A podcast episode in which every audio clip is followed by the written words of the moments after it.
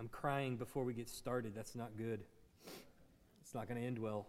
Matthew 28, 16 to 20 is where we're going to be. Matthew 28, 16 to 20. If you hit Mark, you've gone too far. But not a lot far. Just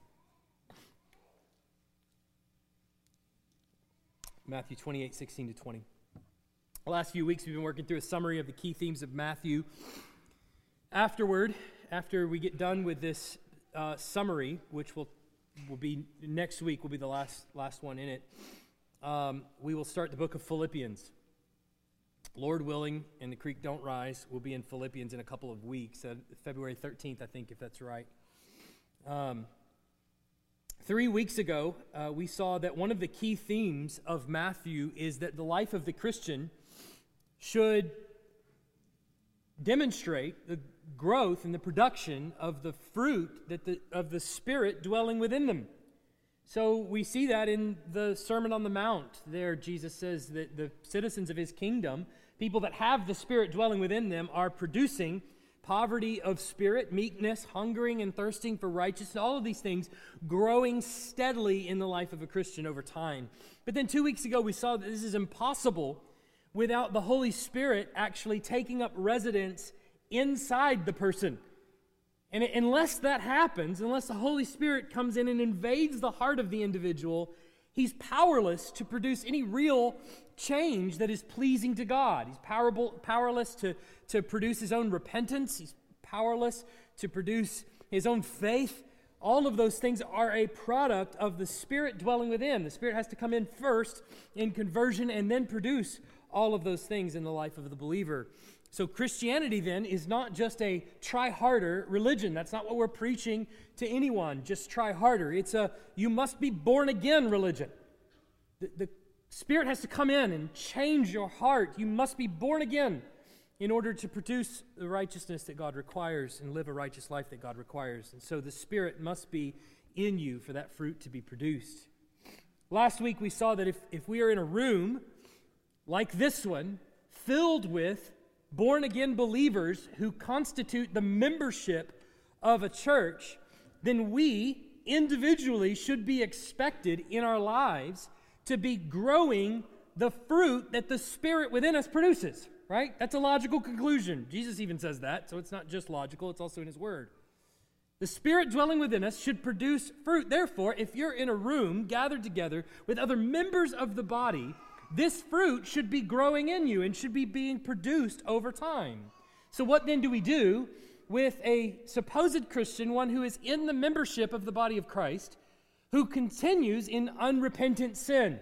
You warn them, and in spite of the warning, they persist in unrepentant sin. They're demonstrating to the church body as a whole that they aren't truly born again. The fruit of repentance, in other words, is not produced in their life, in which case, we saw in Matthew 18, they're to be removed from membership. We're going to continue our review, but remember that we're focusing on really how the Gospel of Matthew, this broad gospel, it's 28 chapters of the Gospel of Matthew, applies both to our congregation as a whole, EBC, Emmanuel Baptist Church here in Tuscaloosa. How does it apply to us as a whole, as a body? But then also drilling down to individually. How does it apply to us as individual Christians in our Christian lives? So hopefully, we're getting to pr- practical things with this word.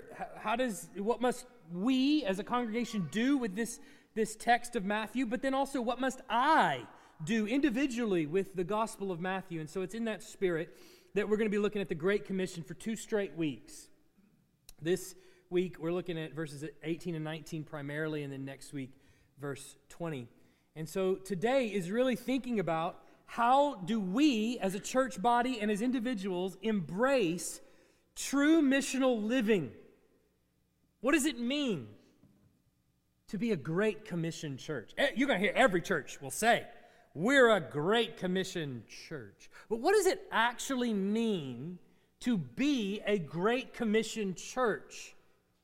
And then next week, we're going to look at our own individual pursuits of making disciples, how you do that, what that really looks like. So these two sermons were really designed to be put together. But let's look first at, at the passage in Matthew 28 16 to 20. Now the eleven disciples went to Galilee, to the mountain to which Jesus had directed them. And when they saw him, they worshipped him, but some doubted. And Jesus came and said to them, All authority in heaven and on earth has been given to me. Go therefore and make disciples of all nations, baptizing them in the name of the Father and of the Son and of the Holy Spirit, teaching them to observe all that I have commanded you. And behold, I am with you always to the end of the age. Let's pray.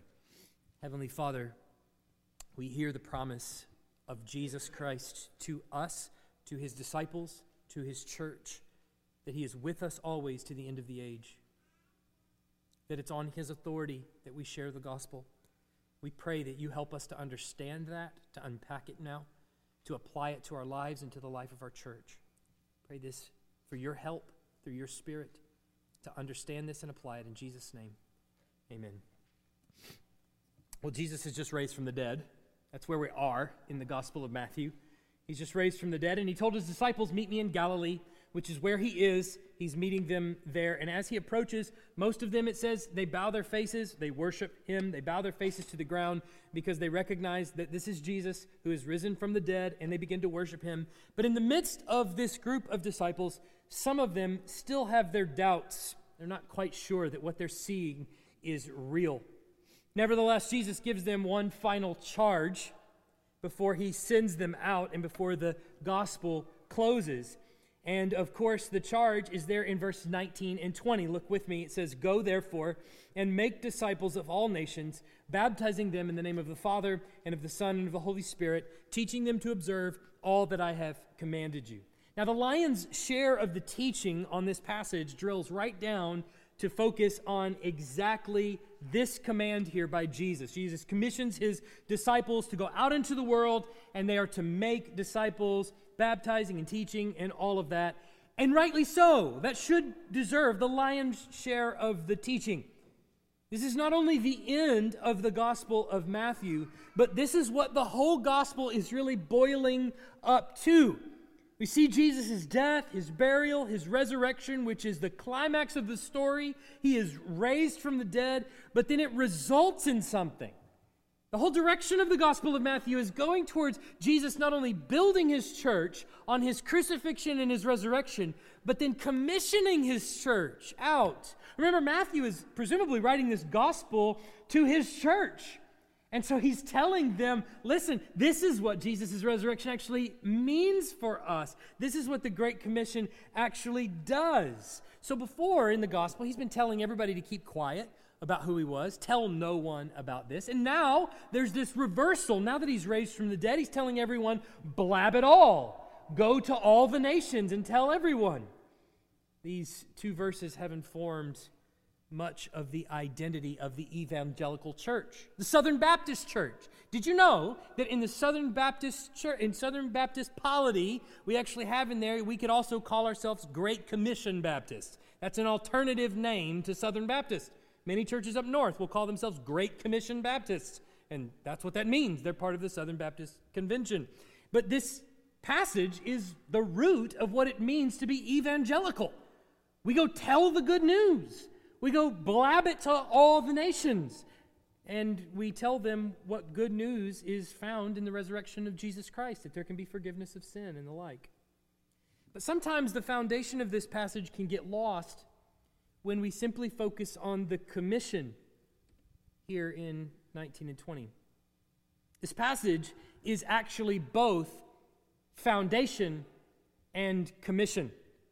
And I want to spend a good deal of time looking at the foundation and then part of the commission. So this week we're focusing on 18 and 19. Next week, verse 20, where we're going to talk about the role that you play in discipling someone next week.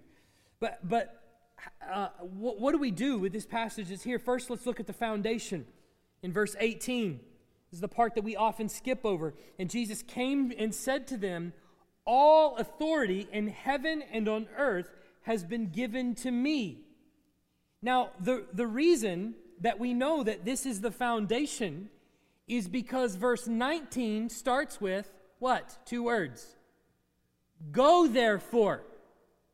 And I'm quite confident you might not know much else about the Bible, But there's a really good chance, even just being generally familiar with the Bible, you've been taught the number one Bible study technique taught to every young Christian.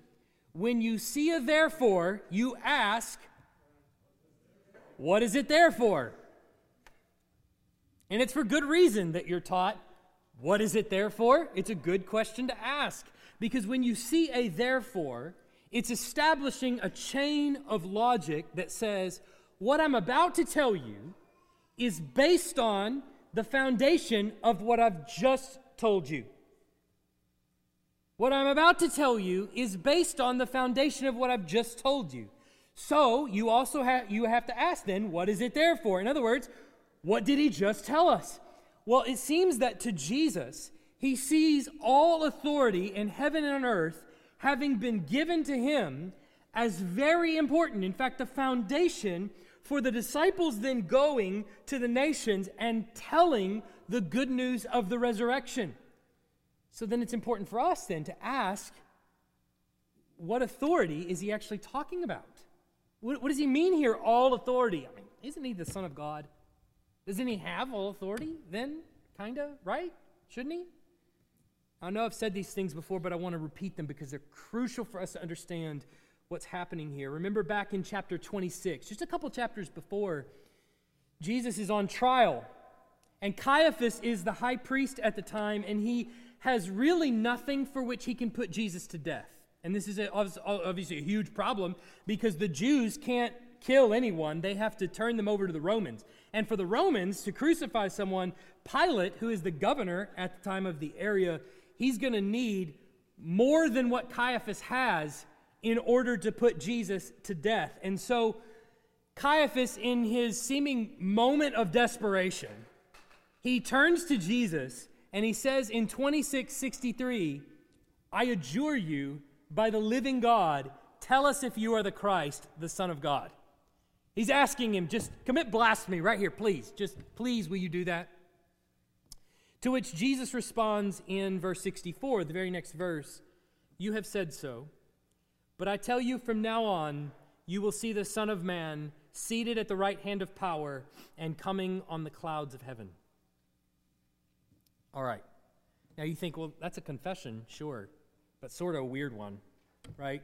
He says some strange things about the Son of Man. In fact, Jesus calls himself the Son of Man a lot, and it confuses a lot of people. But a few months back, when I taught this passage in 26, 63, and 64, I said that Jesus was quoting there from Daniel 7 13 and 14. And remember in Daniel 7, God gives Daniel this vision. And in his vision, he sees this pattern. One beast that represents an earthly kingdom, he sees, that rises up and he's gnarly and fearsome and terrible and he conquers and he has all these great boasts and he kind of rules the world in his image. This is a kingdom that he sees in this dream, represented by a beast. And then he sees coming after that another gnarly, terrible beast, more gnarly and terrible than the one that came before it. He rises up and conquers the previous one. And then he sees this succession, this chain of succession happening, one beast rising up more gnarly and swifter and stronger than the one that came before it. Until finally he sees a fourth beast, and this fourth beast rises up, and he's the most powerful of all. He conquers, he makes great boasts, kills all the beasts or destroys all the authority of the beast that came before him. But then something happens in his dream. All of these beasts are sitting on thrones. And there's one throne which remains empty. And in the vision, amid the chaos of all these beasts rising up and conquering one another, there comes in one that's called the Ancient of Days. God the Father. He enters the room, and all of the beasts go quiet. All of the chaos, chaos ceases. But except for the fourth beast, he continues to run his mouth and continues to talk. And so the Ancient of Days, with the snap of his finger, Daniel doesn't say that, I kind of added that, but with the snap of his finger, the Ancient of Days slaughters him and throws his dead carcass in the fire. Well, that'll shut him up. So he turns to the rest of the beasts and he takes their authority, and their authority is represented by a crown on their head. He takes their authority from them and he allows them to live for a little while. And then this happens in verse 13 I saw in the night visions, and behold, with the clouds of heaven, there came one like a son of man. And he came to the Ancient of Days and was presented before him. And he was given, and, and to him was given dominion and glory and a kingdom that all peoples, nations, and languages should serve him. His dominion is an everlasting dominion which shall not pass away, and his kingdom one that shall not be destroyed. So here comes it, one like the Son of Man coming on the clouds of heaven to the Ancient of Days, and he gains authority and everlasting dominion. A crown is placed on his head. So, in the middle of all this, not only is the dominion of the beasts taken away, but then the, the dominion, the reign, the true reign and everlasting dominion is given to one like a son of man. He comes riding on the clouds of heaven. He's presented before the Ancient of Days, and God the Father there crowns him. And following the dominion being given to this one like the Son of Man, the cloud rider, no other beast will ever take that dominion back. So that chain of one beast rising up and the next one and then the next one and the next one ends. It's over. Dominion is given to one like the Son of Man, the cloud rider, and no one will ever take that away. Jesus, in Matthew 26, is asked by Caiaphas, Are you the Christ? That passage in Daniel came to be seen as a messianic passage, meaning that cloud rider, that one coming to get authority, that is the Messiah. Tell us if you are the Messiah, the Son of God, Caiaphas says. And Jesus says, You have said so. And from now on, you will see the Son of Man coming on the clouds of heaven with power and great glory. He's telling Caiaphas in no uncertain terms Daniel saw a vision of me. The authority from all the beasts is given to me. He's telling Caiaphas in no uncertain terms that your crown and kingdom is coming to an end. All things will rest on me. And he tells Caiaphas, You're going to see this happen. Well, when does Caiaphas see this happen? Well, he crucifies him. Then he puts him in the grave. And then he raises from the dead. At which point, Jesus tells his disciples, All authority has been given to me. You see, we, we believe in the gospel, the good news of Jesus Christ. And what that tells us is that Jesus, though perfect, went to the cross in my place to suffer the wrath of God for me. Knowing that I could never provide my own righteousness, I could never live the kind of life that would be worthy of eternal life. Never could I ever do that. Not all of my righteous deeds could never be heaped up high enough that I would ever deserve more than eternity in hell. Why? Because I'm a sinner. That's why. But you see, my righteousness is measured up against the righteousness of God. So, no matter what you ever could possibly ever do, will you ever be as righteous as God? No. The answer is no. Let me just save you from having to answer that question. So, Jesus, who lives a righteous life, goes to the cross and there suffers the punishment that I deserve for my sin on my behalf. God literally pours out the wrath that He has for me on the shoulders of Christ. So, in that, Jesus buys me back from the dead by granting to me forgiveness for my sin. But then they put him in the grave. And they think, well, it's all over at this point because he's in the grave. He's dead. But three days later, he rises from the dead. Why? Because he committed no sin. The grave had no hold on him because he has no sin of his own. So he rises from the dead and he declares to all of us not only are your sins forgiven, but because I've risen from the dead, you too can have eternal life. If your sins are forgiven, the grave has no hold on you either. See, we believe in the gospel. So when Jesus raises from the dead, after they put him to death, he tells his disciples, All authority has been given to me now. The ones who follow after me won't taste death. You understand? Oh, you may go in the casket, but you'll be mine forever. Eternal life will be yours. But wait, there's more. At the end of this passage, do you notice what he says? The very last words. He says, Behold, I am with you always to the end of the age. The age meaning the church age, the final days. I'm with you to the end of the age, which we're still in. But if you'll remember last week, we saw that he has a promise there for his church as well in Matthew 18. So here he says, I'm with you always, even to the end of the age. Look in 1820, it'll show up on the screen behind you. You don't have to turn there.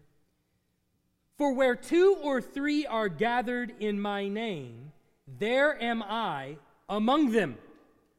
Oh, that sounds a lot like the promise that we just heard in the Great Commission. And he said that there in Matthew 18 in regard to the church gathering together as they're trying to make a decision about how to treat certain individuals who claim to be members of the body of Christ, but then went off into unrepentant sin. And he promises there when they decide that this person is a Gentile or tax collector, meaning this person is an unbeliever, not a member of the body of Christ. He says, he promises, I'm going to be there with you, church. As you do this, I'm going to be there aiding them in their decision and affirming and empowering their decisions. So the church, in submission to Jesus, then, he's telling them, has the authority to execute his will on his behalf. I'm with you in that. I'm there with you. As my church performs its churchly functions, I am there with you.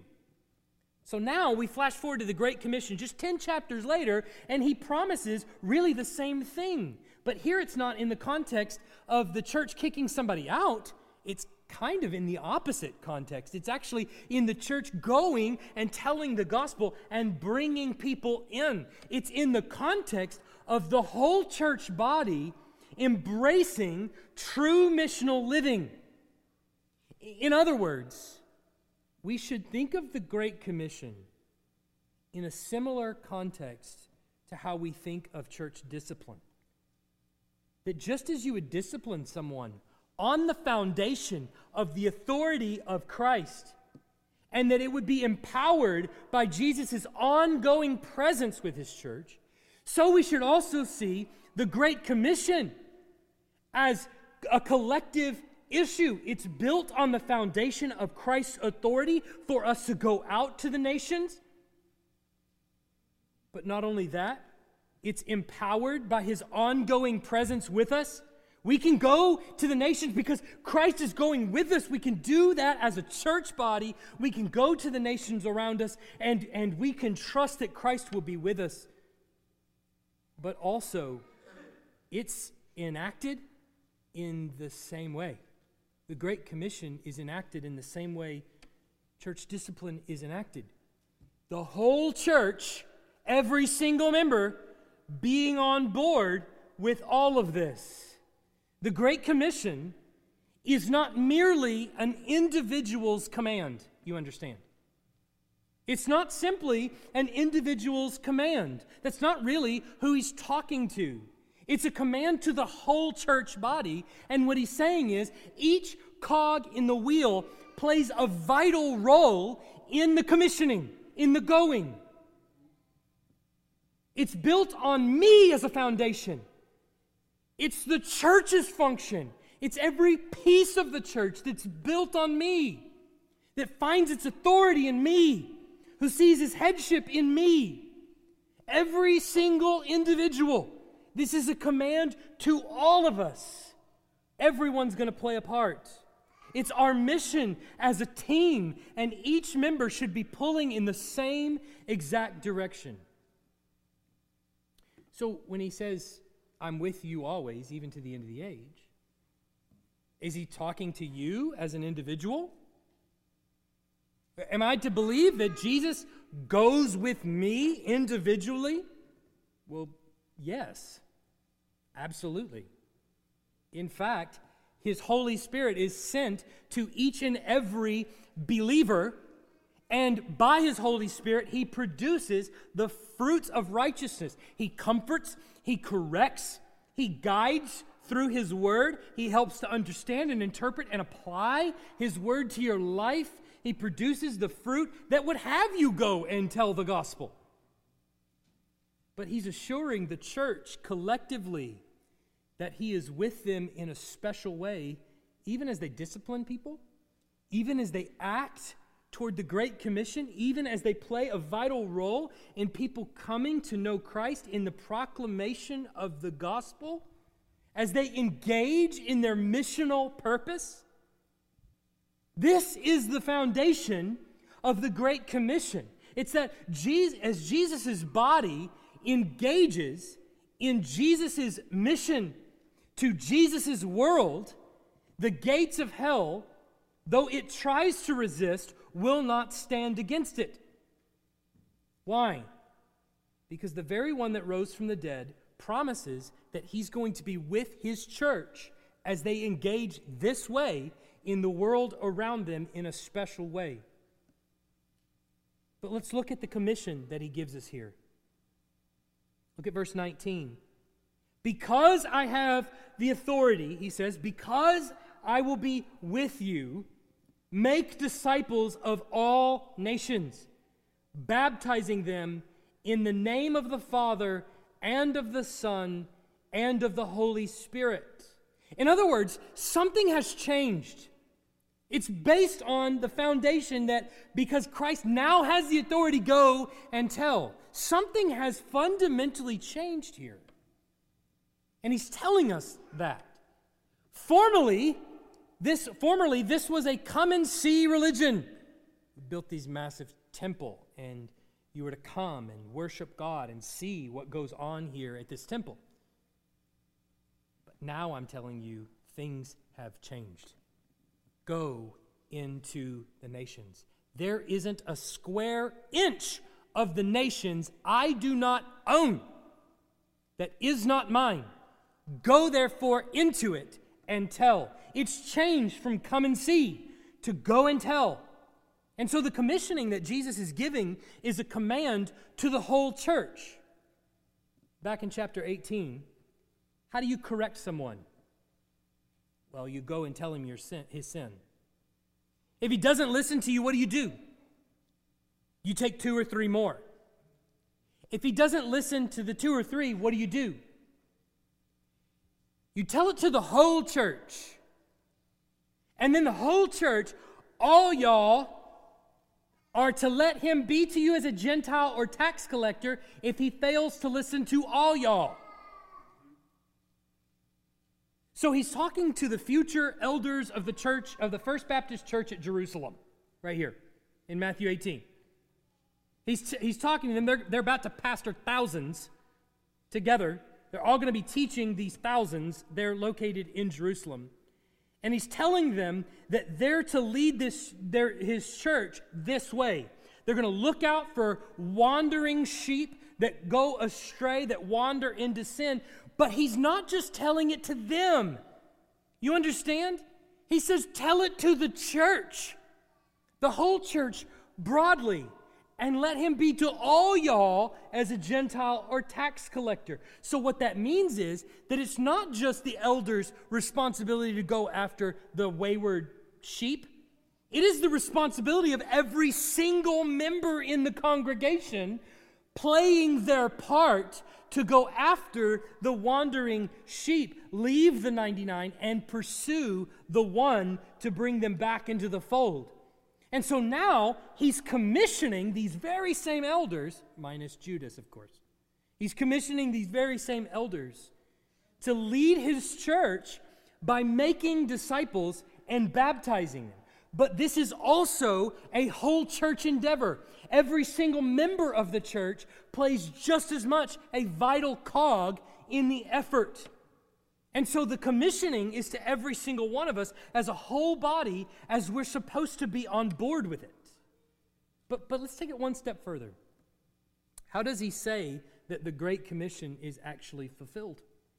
Well, he says, baptizing and making disciples, which he's going to go on to clarify. The making of disciples is teaching them to obey all of these commandments. We're going to talk about that next week.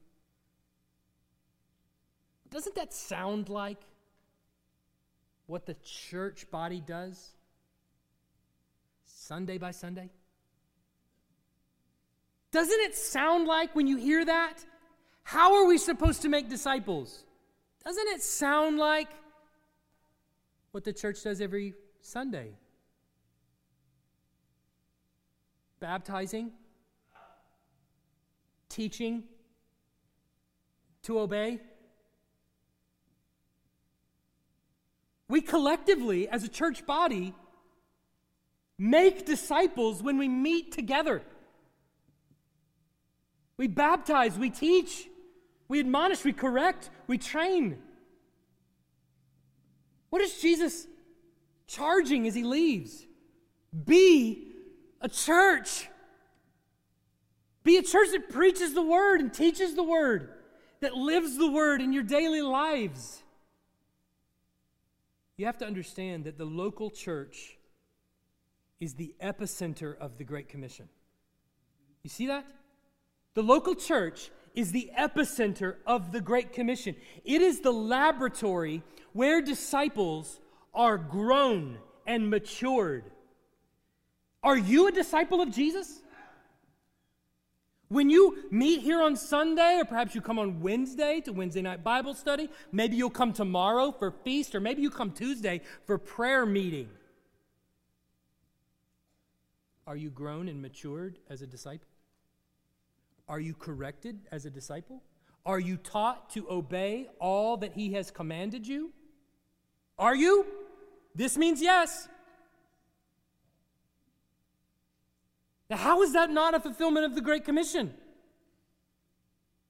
How is that not the ultimate purpose of the Great Commission?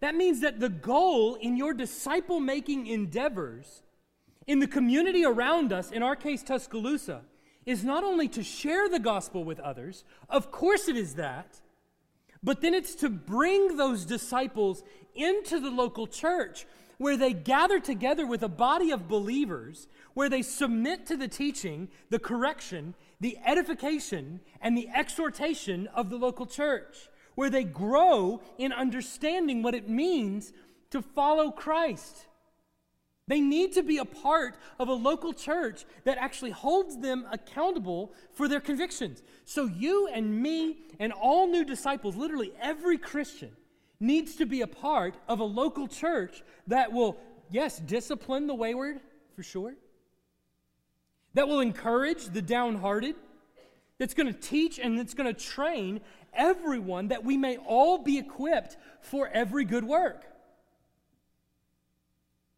I want you to imagine for just a second that you're a soldier in a war.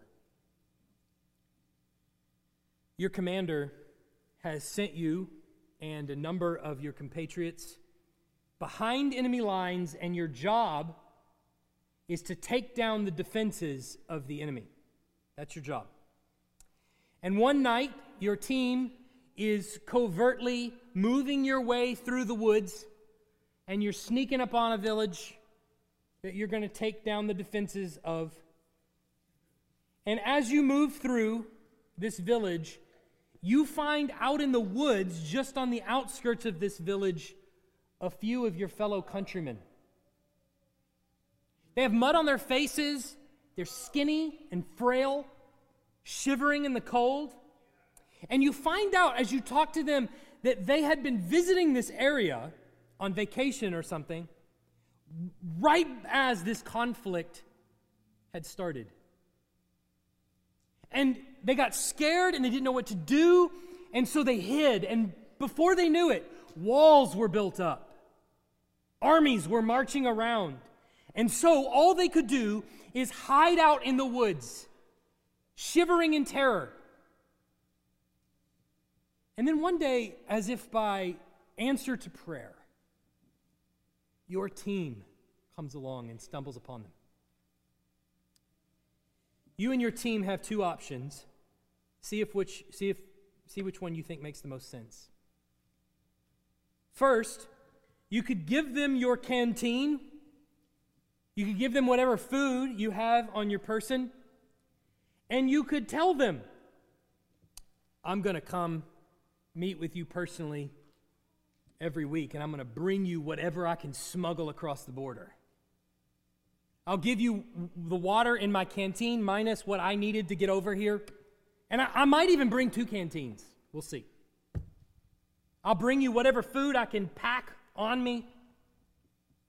And then I'll meet with you here in this same spot once a week where I'll, I'll give you these rations. Well, unless I'm on vacation, in which case it'll be like two weeks. But, but you get the idea. I'll meet you back here. Just come back here, and if I'm here, then I'll give you the stuff. Or you could go to option two. Immediately, you could get on your walkie talkie, you could radio back to base, and you could say, I've found some fellow citizens. And immediately, you can exfiltrate them out of enemy territory and back into their home country. You could take them back to your base where they could be fed, they could be watered. You can introduce them to all of your fellow citizens, soldiers in the army who can protect them. Which do you think sounds more like a logical operation? Which do you think like, seems like the better solution? It seems obvious that getting the hostage back to a place of constant nourishment and protection should be the goal, right? Yet, in the church world, it is not hard to find a few that continue to pursue option number one.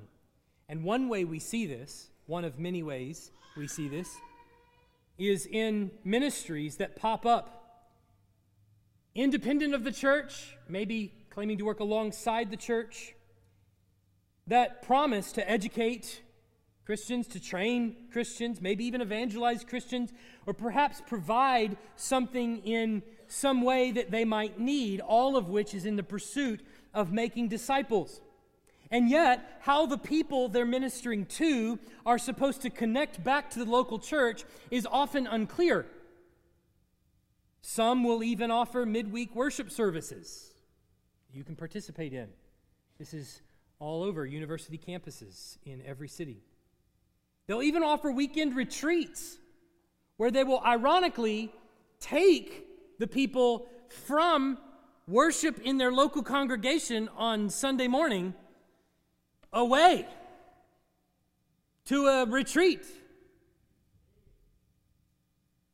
They'll offer various other activities meant to engage the non believer or perhaps even the believer, and virtually none of it is overseen by a local congregation.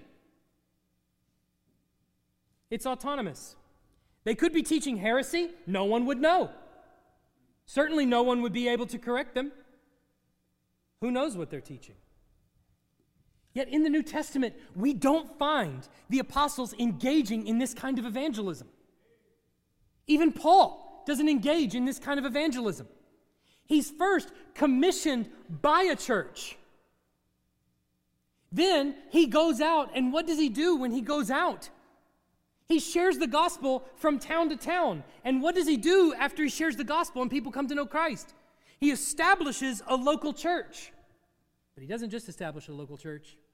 Then, in every single church, he, appro- he appoints elders in that church to oversee the ministry of that church. And you can see it states that incredibly plainly in Acts 14 23. You can write that down and go read it later. They appoint elders in every church. So the ministry that then happens in that town is directed by whom? Some parachurch ministry out there on the horizon? No. It's by a local church who fuels it in their community. It's a direct result of those churches shouldering the burdens of the towns that they're in. And that's how you and I became a Christian today, is by that happening. Now, I realize that gets churchy. I understand. But here's why that's really important for us to think about. First, it's helpful to understand that this Great Commission is a call to every single Christian in this local church to have his or her heart set on making disciples. In other words, there should be no hiding in the church. You shouldn't be able to say, to, to look at your life and go, there's literally no one that I'm pouring into, that I'm teaching to obey all that He commanded. There's literally no one that I'm ministering to or serving in some way. And yet, I can put my head on the pillow at night knowing I've accomplished my, my job. I've accomplished what Christ has called me to do. You are responsible as an individual Christian in a church to make disciples, to serve. You're part of the body. And your job is to have a heart that is burdened for others. And each one of you has a gift, has a giftedness. The Spirit ensures that that is the case. And so, each one of you is called out of your busyness and into service from your local church to your community and back into your local church. Every single one of you. And all of you are called in one way or another to make and mature disciples of Jesus Christ for the glory of God. To echo the words of Paul from Romans 12, 4, 4 to 8, he says this For as in one body we have many members, and the members do not all have the same function, so we, though many, are one body in Christ and individually members one of another. Having gifts that differ according to the grace given to us, let us use them.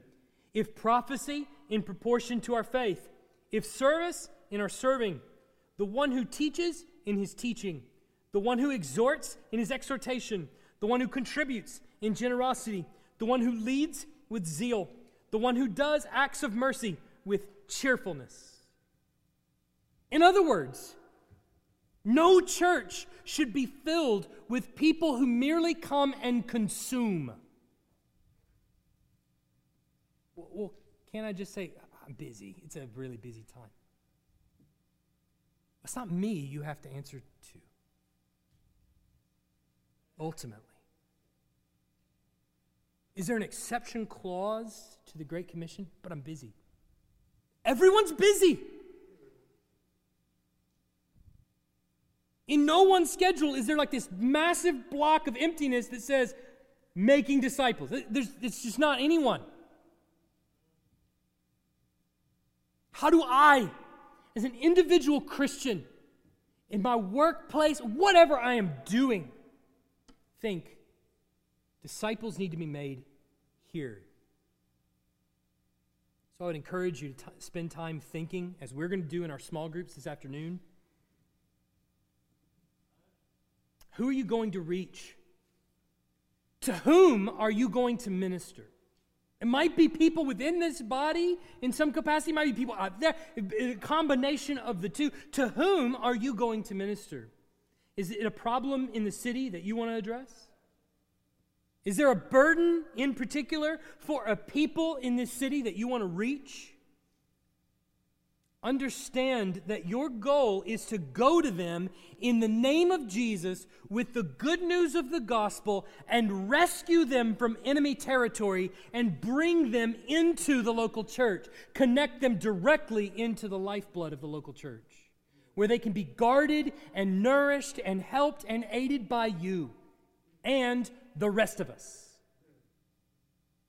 Are you frustrated with the public school system or the private school system? Are you just going to complain about it? Or are you actually going to do something about it? Are you actually going to try to see how you can minister to the administration and the teachers and maybe even the children? There's a school right across the street. When you walk by trash on the side of the road, do you just say, I can't believe people litter, and then just keep walking? Well, if you do, you're guilty of the litter too, you know. Or do you bend down and actually pick it up? Believe it or not, it's not a spiritual gift to just be able to identify the problems. That's not spiritual giftedness. It's not spiritual giftedness to criticize it either. There's a spiritual gift you have to minister to places where you find problems that disturb you, burdens on your hearts. He equipped you with the tools to do something about it by introducing that problem to the good news of Jesus Christ. That means that when we minister to schools and administrations, we're not looking for quick fixes or quick policy changes. We're not going to the school board meetings and railing against the school board for not doing their job or whatever.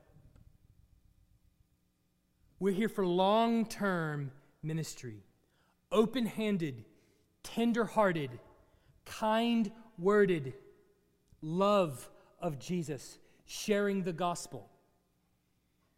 There's a tendency to think of things like the public school system as that's secular, this is sacred. No. How do we know that? Because at the beginning of the Great Commission, he says, All authority in heaven and on earth has been given to me. Therefore, go. You can walk into the public schools knowing this is Jesus' school. It's not yours. This is Christ's. But you need to understand the gospel. Will believing in the gospel and submitting to Jesus Christ make for better administrators and better school teachers? You bet it will. Will submitting to Jesus Christ make for better students?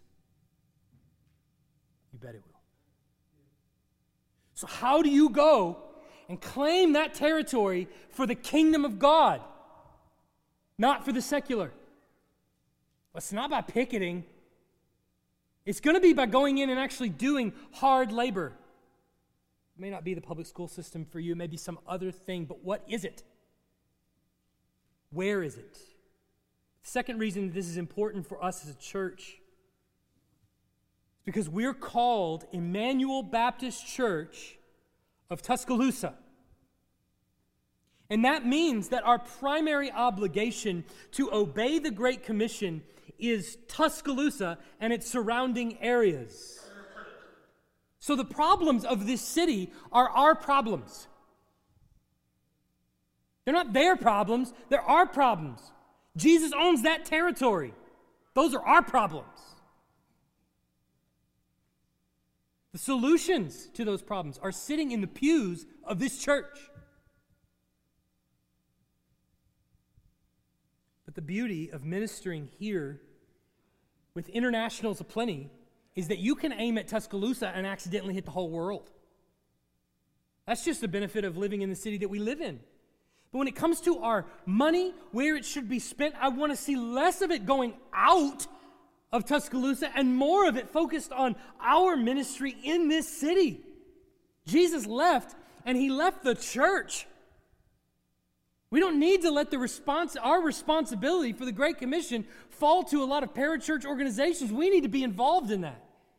Our body, Emmanuel Baptist Church of Tuscaloosa, a church can write a million of dollars worth of checks to the nations and not be a Great Commission church.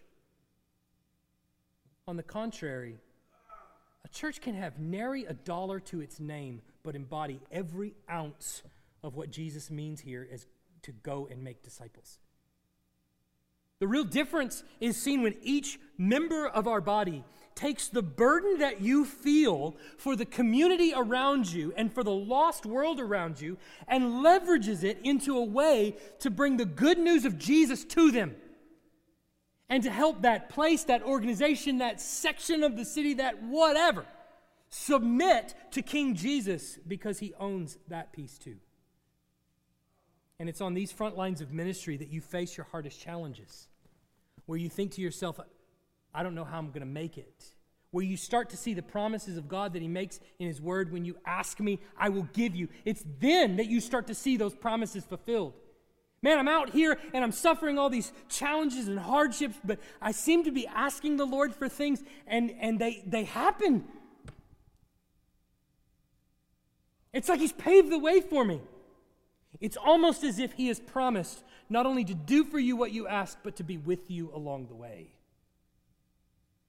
So then we don't have to worry and we have nothing to fear because we serve a resurrected Savior who is kind to us, but He's also strong. So as we go, He promises, I'm with you every step of the way.